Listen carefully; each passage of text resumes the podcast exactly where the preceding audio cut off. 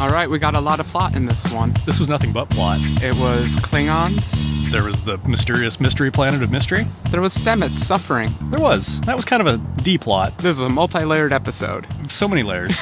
so many layers. We might have to just talk about them one at a time. yeah, I think so. Uh, we didn't. We didn't get a cold open again. Is that just going to be the new normal? I guess so. Do we not get cold opens anymore? Oh. We have a lot of story to tell, and there is no time to waste. I Well- don't know. I like the cold open though, so I do. I am gonna miss it. and we had to recap all of the uh, Klingon plot. I don't know what was better for you, the Klingon plot or the Crazy Planet plot. The opening battle scene. Okay, let's start there then. So enter the Discovery. Uh, So we open on what should have been the cold open. yeah, exactly. Uh, a ship is under attack by Klingons. They call for help. The Discovery answers because that's what they do. this looked like the Shenzhou style ship they were protecting in this Yeah. case. But they were getting beat up by a lot of birds of prey. I Yep. think those were the birds of prey. It was a little bit of everything, actually. Oh, yeah, that's right. They had some destroyers out there. They were causing trouble. Klingons always have just like an infinite number of ships around. It was fun though. The Klingons were using some like cloaking tactics though. Yeah, I There- noticed that. There was a cool uh, moment where one cloaked, or they all cloaked, Uh-huh. so it's really mysterious. One came out, did a strafing run. The Discovery went to go protect against that strafing Right. run, and then got bombarded itself from another decloaked one. Very cool. We don't get to see much uh, dogfighting like that in S- Star Trek. We don't, and also because I mean, cloaking traditionally has been expensive to show. That's true. So you show it, you know, once when the Romulans arrive or whatever, and then once uh, when they leave. Yeah, yeah. But this time it's like mid battle and actually jumping ahead. It looks like it, we're going to get more of that in the next episode, too. So That's I- true. All the space combat, I'm enjoying it. I'm, I'm a Star Wars fan just as much as Star Trek, and I enjoy this stuff. I was worried. I was worried during this scene because I kept thinking, this is a great battle scene. Like it's fun. We're getting ships flying around. There's like eight ships. The captain's getting angry. Yeah. Lorca's never happy. He's standing. yeah, Like he he- is. he's back to standing. This is not Picard sitting back in his lounge chair. Nope. No. Yeah. Um, and so I kept thinking, man, this looks expensive. What's the rest of the episode going to be like? Is it going to be like all takes place in the ready room or, or what? And that didn't happen. No, this actually seemed like a pretty expensive episode, given that about half of it was Yeah. uh, on a Klingon ship and the other half was on Was a on- CGI planet. It was on uh, Avatar Light. Yeah, what is the name of that planet? Pandora? Oh gosh, it was Pandora. It was kind of Pandora. they were on Pandora. Yeah, yeah. Okay. Yep. Uh, so the other ship gets destroyed despite Discovery's best efforts. Right. They decided they were actually outnumbered and were trying to get away, but just didn't manage. Okay. Didn't do it. yeah. Where do we go from here? To the D plot, uh, Stemets is looking pained. we finally got we got a shot of the machine injecting Mm-hmm. him, and it didn't look good to me. I'm not sure how I feel about it. It didn't like inject like way into his arm, which I was okay with because that would have freaked me out a little. But he's definitely cyborg. He is a cyborg now. Yeah. that's true. I mean, in all fairness, they have a lot of cyborgs in this version of Star Trek. That's true. They do. Yeah, we've had at least two bridge officers. Uh-huh. Yeah, Yeah. Kayla and whatever the gray alien is, not alien person, We don't know yet. Waiting for that story. It's going to be good. right? Eventually. Season three, probably. And so I guess what we've discovered from this in, in the little uh, conversation between uh, Lorca and the Admiral is all the Klingons have cloaking devices now. Yeah, and obviously it poses a big problem. Yeah. And we need to do something about it. So we know, as big Star Trek nerds, that they don't solve that problem, at least even in Picard's time, because Data's trying to create networks to capture cloaked ships. It's Uh-huh. Of just not working. Oh, Tachyons and stuff. Yeah. Um, and I, what I kind of uh, assume from this is that it's kind of an arms race, right? Like somebody comes Yeah. up with a cloaking device, somebody comes up with a way to detect it. And so we've just been having that all the way up into the next generation. And our arms this time is a planet. A planet that we've discovered is in harmonic resonance with itself. It's always playing music. Uh huh. and it has a tower of glass that we're really interested in because it looks like a transmitter and through Star Trek logic, we can use that to detect Klingons and end the war. We can use it like a tachyon beam uh, to detect cloaked ships. All you have to do is send down an away team, Uh-huh. have them spend, what, two days on it tops. Yeah. Tops. And they'll have this thing figured out, Because all they have to do is plug their transmitter into the big organic crystal antenna thingy. which it seemed like they actually already had a converter for, so this was all well prepared and everything. Yep. Except, uh oh, turns out there's inhabitants on this planet. They meet some non corporeal sparkle aliens. Mm-hmm. We've gotten non corporeal aliens before, but it's always just been one per episode, and just that one scene That's toward, true. toward the end. Um, and I like the effect uh, on the aliens. They threw in a little distortion, which is fun. yeah, it's fun to just have a good CGI and to be in 2017 and be able to actually make alien-looking aliens. Yeah. So I appreciated their alienness and They the were- fact that we couldn't communicate with them. Um, and again, I, you know, I appreciate that they they're discussing protocol for first contact. This is a thing; it happens. Uh, Yes, this was not a uh, prime directive situation. This was a first contact situation because I guess they already gave away the fact that they were from space. right. uh, we also find out that Saru can run 80 kilometers an hour. yeah, advantages to Yeah. constantly being afraid your entire life. I guess so. He's like a gazelle. um, so after this, we get some Klingon plot, the, the admiral has been captured. And and, and, uh, Laurel is talking to Cole about how she wants to be useful to his organization, uh, which I'm sure is some sort of ruse because that's what she does. yeah, I can't believe one word out, out of her mouth, even throughout this entire episode. Even though I think her motives were revealed, I still don't know if her motives were revealed. I don't Yeah. trust anything out of her. I mean, at a certain point, that gets tedious, but so far, I just kind of like it that it's kept us a little off balance. I mean, It's made it hard to guess what she's going to do next. It's true. The wild card. Yep. And so she volunteers to interrogate the admiral. Yeah. Which- Because she's an interrogator. She's a spy, an assassin, a liar, an interrogator. Not all a the tailor. good qualities. Not a tailor, though. What if she is? I mean, she does have a really nice Klingon outfit. She does have the there. nicest outfit, yeah, yeah. Yeah. Maybe she dabbles in tailoring. Just a humble tailor. So she starts interrogating the Admiral and says she wants to defect. Pretty quickly. Yeah, Yeah. she jumped right to the chase here. Yeah, I guess so.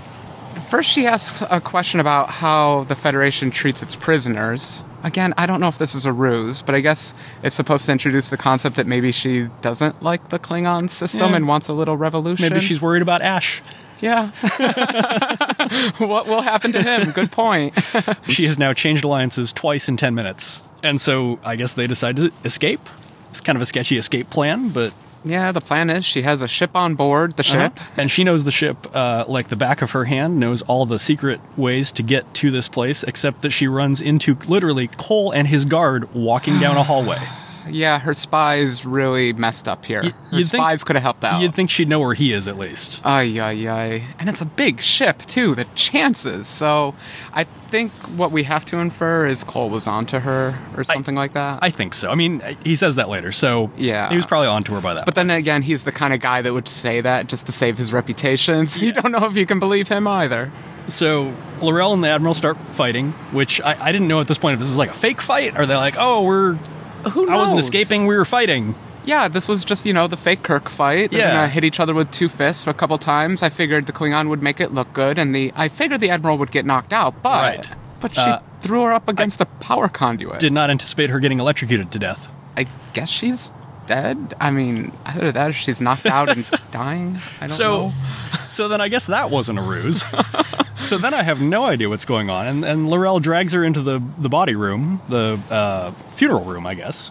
I think it's just where we keep the bodies. It's the body room. Well, now you, it you had it is. right first. because I mean, like the opening scene was them entombing uh, one of the one of the original Klingons, and Oh, so I you're think the right. point of that scene was she's like they're not they're not honoring their dead anymore. They're just kind of hurling bodies into this room We're falling behind. We should be putting them into the casket and floating Right. them out onto the hall and sticking them to the hull. Like you're, sp- why Yes. have a ship made of bodies if you're not going to keep sticking more bodies up? Excellent point. Right? Um, yeah, obviously this Klingon society is falling apart. So then at this point, I'm like, well, maybe she actually does want to defect because she seems very offended by this. She vows to get back at Cole Yeah. for killing what we assume are her friends, even though she yelled out a bunch of names, but I didn't recognize any of the names. Yeah, no, um, I don't know. yeah, have to spend some time on Memory Alpha. she is discovered by Cole, She is and I thought he would just have her executed. kind of on the spot. Yeah. Um, but I guess she gets drug off somewhere. Yeah, to be interrogated. I don't know. That's ironic. I am interested in what happens to her. I'm just really confused at this point. Me too. Like uh, if they're, it seems like they're trying to give us a sympathetic character on the Klingon side. and I'm okay with that. She Yeah, seems she yeah. seems likable enough, except for how she beat up Ash. But that relationship, is Who a knows little- what's going who on there? knows? Yeah, And but I feel like they started out making her totally not trustworthy in any. Like she changes alliances in every episode. it's been at least seven months. So yeah, I don't know where they're Okay, going with that. yeah. I like that. I like that. I don't know where it's going. Okay. The Klingon soap opera has yet to be concluded. King, Yep. Klingon Game of Thrones. But that's but that's the Klingon plot in this episode. very good, very good. All right, back to this mysterious planet. Back to the Uh, mysterious planet. Saru, who has been in pain this entire time, finally gives in to the suffering and allows the planet to invade his brain, basically. It looked pretty yeah. bad. Yeah. It went into his brain, and I guess it gave him peace. This is a hostile takeover. We've seen this in Next Generation when this happened to Troy and Oh, yeah, Data. totally. You know, this Yep. is this is a takeover. But he really seemed happy in the beginning. He did. um, and so he's off talking to the local plants or whatever, and um, uh, Michael and Ash have a little conversation about. Uh, you know, what are you going to do after the war? I guess is the, Oh the trope. Uh, yes, yes. we have our little relationship and- moment. It's and good. Ash says he's going to go hang out on Lake Shasta, yes, which uh, Shasta, like He- he's betraying his Washington heritage. is totally a our traitor. problem with He is a- this. yes, And- confirmed, confirmed a spy. No Yeah. Seattleite would go hang out on Lake Shasta. It's too far. Way too far. We have other lakes. You go Do to they- those lakes. Can you even get lift to there? No, I don't think so. So definitely a spy. Probably not even a real Seattleite. And then they make out, which seems a little inappropriate for a first contact situation. Like, what if the aliens walk in? I found it a little strange that the electronic, light, corpo- non-corporeal aliens had tents. But yeah, we're in a Uh, tent with oh, a yeah, little. That is uh, kind of weird. Yeah. Yeah. With a little quartz glowy fire. It's very romantic. and yeah, it's, it's very inappropriate between two staff members of Starfleet. I mean, that definitely. but you we know. saw it coming, so Well, I mean, sure. it's not that big a surprise. It happened in the time loop. It was going to happen again. Ob- Obviously. oh, so I guess at this point we actually we go back to the D plot of uh, Stemets and, and Tilly are talking. yeah, Stamets is back to his grumpy episode one, or episode, what, three self. Yeah, yeah, I guess so. Because he's feeling disoriented after jumps. Yeah, it looks pretty bad. He's he's crossing his realities or something. It- Yeah. it's not clear people's backstories or timelines. I don't know. He only had one line, but I'm inferring a lot about this. It seems like pretty bad effects from the star drive. I mean, you can't do this for much longer, right? It's obviously taken its toll. And it's not just the not just the drive, but also he's got the tardigrade DNA, and that who knows what that's doing to him. Right, because that's unlocked all these weird potentials as we Right. saw in the last episode too. So I mean, who he's knows? not he's not afraid of light yet, so that's a good sign. But And he then- could go full, full Geordie at any moment. And we find out he's not telling the doctor because he's decided that that would put the doctor in a no win situation where if he Right. tells Starfleet, Stamets is going to get taken away. He'll feel terrible about that. If he doesn't tell Starfleet, then he's betraying his duty and he'll be Right. court martialed himself. And this, of course, kind of ignores the obvious option of tell Lorca, who will tell him to keep going and take full responsibility for you know whatever. Yeah, but this feels more like a personal guilt and not so much a chain of command kind of guilt. Like, Right. you still caused the Right. action to happen. and so Tilly says, I'll help you because I help everyone on board who needs help. And Uh-huh. She I guess- doesn't. she doesn't really though. well, she's going to keep a log of his incidents. Oh, and, that's fair. Okay. You know, Yeah. documentation. It's the first step, everyone. That's important. you know, I, I was wondering, uh, whatever happened to the guys with the black badges? Did they just have them out because there were prisoners on the ship? We'll have to get some good side stories there. Yeah, we Yeah. just haven't gotten to see much of that, huh? The Section 31 theory. yeah, someday we'll find out, I guess. Yep. Well, things aren't going well on the planet. Saru has completely lost his mind. Yeah, and is telling them that they need to stay on the planet. Yeah, because everything that we're trying to seek through exploration and diplomacy can just be achieved on this planet with its stupid tents and trees. I mean, I'm sorry, but if I live in a world with replicators and flying spacecraft, I'm not going to be content in your little tents. Right. Obviously. I mean, and this is a.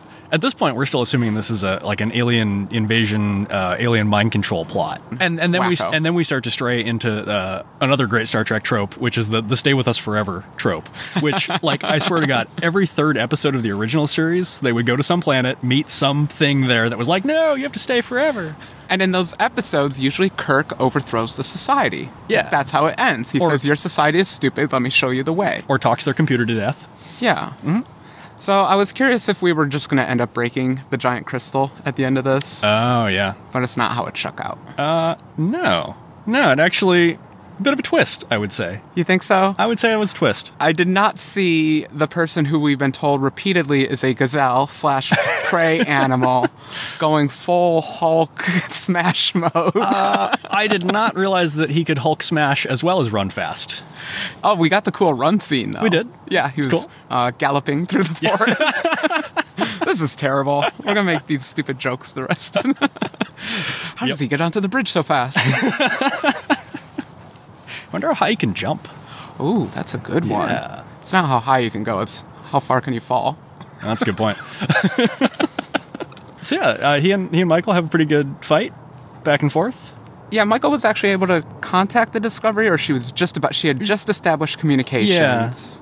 and she totally failed at Vulcan Krav Maga there. Yeah. but I said he had really long limbs, Yeah. and fighting a really tall person like that, Yeah. that's got to be tough. I- yeah, sure. especially with those kicky legs. That's true. if you can run fast, you can kick fast. He kicked a lot. Mm-hmm. He did. Yep. Yeah, Michael did not have a good chance in that fight, which is interesting because he does look kind of wimpy in the show. So it's kind Yeah. of good to know that he can hold his own in a fight. That's true. Yeah. I don't know, man. You ever fought like a deer? They're tough. I've never fought a deer. Tell me more. I mean, I, I haven't personally fought a deer. Oh, I because that see. seems like a bad idea. Oh, good, yeah. Oh, But I'm familiar with deer fighting, and it can be no. pretty brutal. See the other YouTube channel for that. oh, but golly, she finally gets to the phaser and is able to stun him. And he took a bunch of stuns, talking about being a tough person. You know, I wonder if she dialed it down a little.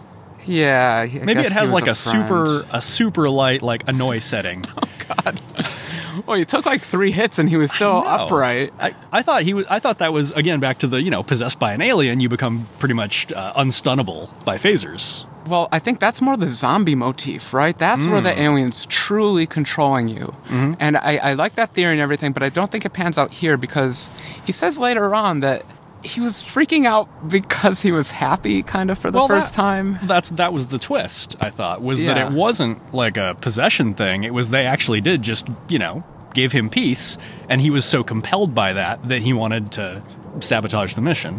Yeah, I guess the other evidence for this is that Ash, it seemed, was able to communicate with them just fine because he did a little transporter trick That was interesting. with their help That there. was interesting, So he yeah. turned a little bit of energy himself. And you know, this is kind of a classic Star Trek dilemma they brought up here too, which is that they've got this uh, planet, and they're willing to help, and they're able to help. Yeah. But Saru has an excellent point that you know, if the Klingons find out, Right.